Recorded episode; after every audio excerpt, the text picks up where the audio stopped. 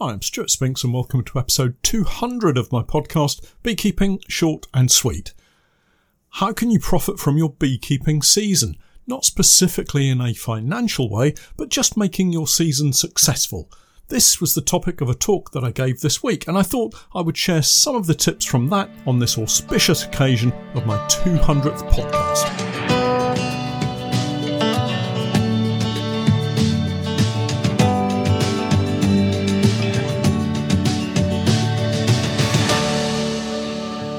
Beekeeping Short and Sweet, a beekeeping podcast for the inquisitive beekeeper with a short attention span. A beekeeper, in fact, just like me. I'm delighted to say that our podcast is now sponsored in part by Simon the Beekeeper. Making beekeeping an affordable hobby for everyone, Simon the Beekeeper provides the best value beekeeping equipment possible, along with a super fast delivery service. The bees won't wait, so their customers don't have to either. Visit the website at www.simonthebeekeeper.co.uk. Hi everyone, welcome to my 200th podcast. It's been quite a journey so far. Thanks so much for sticking with me each week, and I hope that you're enjoying the trip as much as I am. It appears my offerings to the weather gods last week weren't quite sufficient. Didn't it get really windy? I'm grateful that we didn't suffer any serious damage, but the winds did manage to send a couple of polynucs flying, like the tumbleweed that you see on TV. The great thing about polynucs is that they're so light. It also happens to be a major drawback when you're facing high winds and forget the straps are on to keep the roof in place, not the nuc fixed to the stand. I can only imagine how the poor bees must have felt. One minute upright and the next being bowled over and rolled and rolled for what looked like about 30 or 40 metres up the slope of the apiary. It's a very exposed site here, and I should have known better really.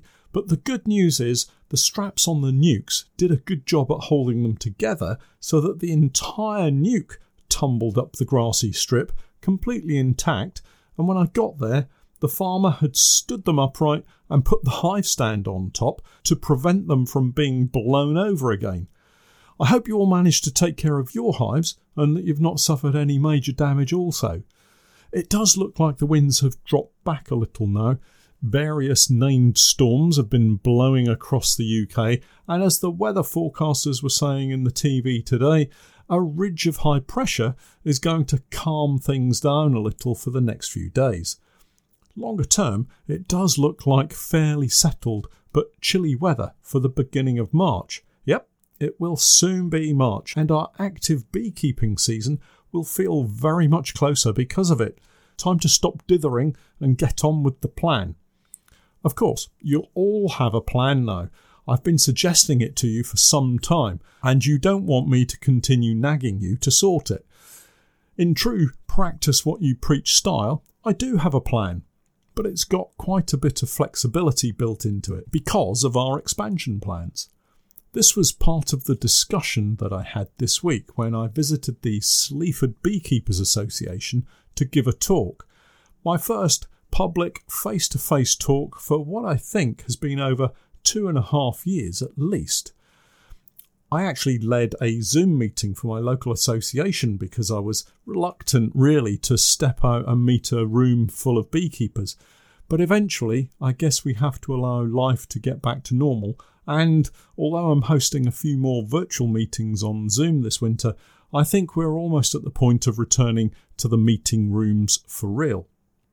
The good thing is, most associations will switch to their teaching apiaries for open air gatherings through the spring and summer months, which will allow us all to get used to meeting in person again before we hit the halls and meeting rooms once more in the autumn, and that is a long way off as yet. So, back to my talk this week. Tips and techniques to make this season a profitable one for you, the beekeeper. Hopefully, if I practice what I preach, it will be a profitable season for me also. Here I have to hit the pause button and just explain that I'm not talking sales of honey or financial profit. I suspect that will come if you have a plan, follow some of the tips I'm offering up, and we get a decent spell of good weather through this year. But what I am suggesting is there are things you can do to have a successful season And it doesn't matter if you're a total beginner or you've been beekeeping for a number of years. It's always worth having a look at how you're doing things and seeing if you can improve a little in one or two areas that might make all the difference. Now, I did waffle on a little about my past and how I got into beekeeping and the story of the journey as it's been so far, but I won't bore you with that again because I think most of you have heard those tales. You won't be surprised to hear that my starting point was to suggest to everyone that they should have a plan. You're never going to achieve anything of substance without some kind of direction, and a plan does help focus the mind. But each of us will have different needs and different ideas about what we want to achieve with our beekeeping season, and so this is a very personal and specific plan. It might be that you're planning to increase colony numbers, possibly in a significant way, as we are planning this season, or it might be just one or two colonies increase is all that you want. Both approaches are perfectly fine. You don't have to go for an increase every year. You might just want a couple of colonies. That's fine. You might be perfectly happy with the number of colonies that you have, but just feel you could benefit from replacing some queens by rearing your own.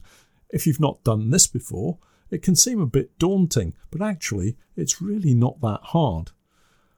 Maybe tackling a pest or disease issue is something that you really want to focus on through this season. Perhaps creating an integrated pest management system for yourself. One of the regular comments I hear from some beekeepers is that they'd just like to have some honey from their hive because after several years of keeping bees, they're still waiting to be able to take anything off at all. So that was our starting point this week. A range of questions and suggested plans for getting the season off to a flying start. But in reality, the season this year is very much dependent on what happened in the autumn of last year. That's where this season can be hugely affected, either positively or negatively. Getting treatments on colonies or not, depending on if that's what you do as a beekeeper, making sure that colonies have sufficient food stores for the winter, and protecting them from pests such as mice and woodpeckers. This all goes towards making sure your colonies are in prime condition in the spring, ready to get going. It's also important to remember that these plans we all make need to be fluid, adaptable. To give an example, you might want to make an early split in the spring to increase a couple of colonies. But if those colonies have come through the winter months and are quite small, it could do more damage than good to try to force them into a split too early in the spring.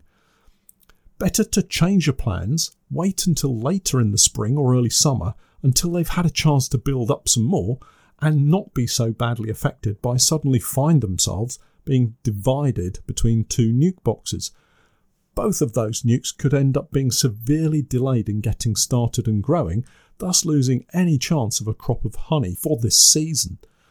As my talk progressed, I talked about simple ways to maintain or increase colonies. Here, the number one challenge for beekeepers is the prevention of swarming, I would suggest.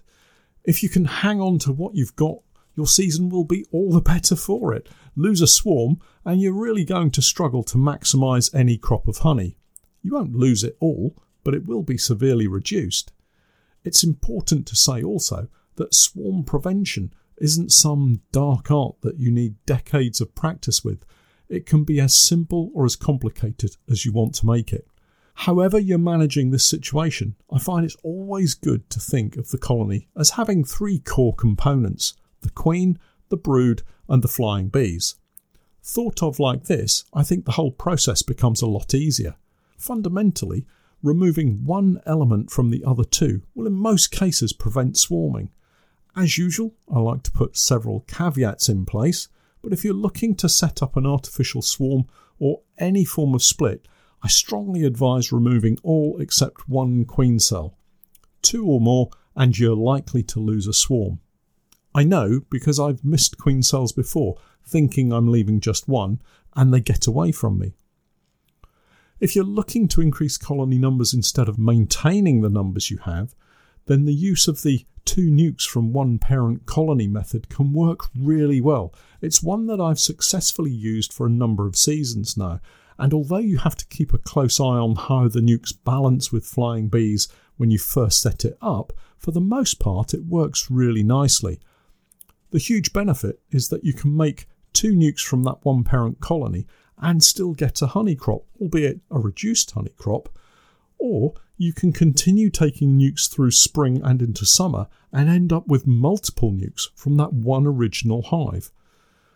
This takes me back to my regular mantra for you all of making sure that you have enough resources for any planned splits, artificial swarms, Demaree techniques, or any other manipulation that you have for your bees. All of these methods are only really successful if you have plenty of bees and plenty of food.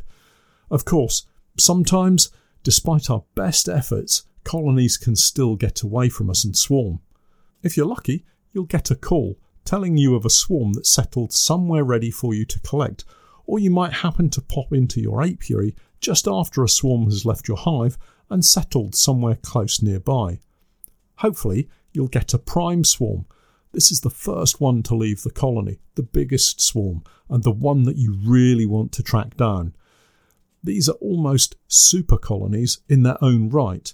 Get one of these, and they'll draw a brood box of foundation in a week and easily supply you with a couple of supers of honey.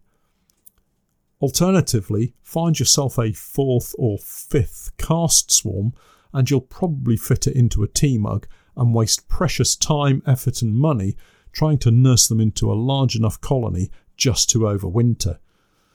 The nice thing about swarming is that if your bees do swarm, you can proudly proclaim that you're a queen rearer. After all, the first thing that they'll do in preparation to swarm is start making up queen cells. Simply harvest some of these and make up some queenless nucs to pop them into. If you want to move on to more controlled queen rearing techniques, well, there are as many different ways to raise queens as there are beekeepers, probably. One of the first methods I tried my hand at was the Miller method.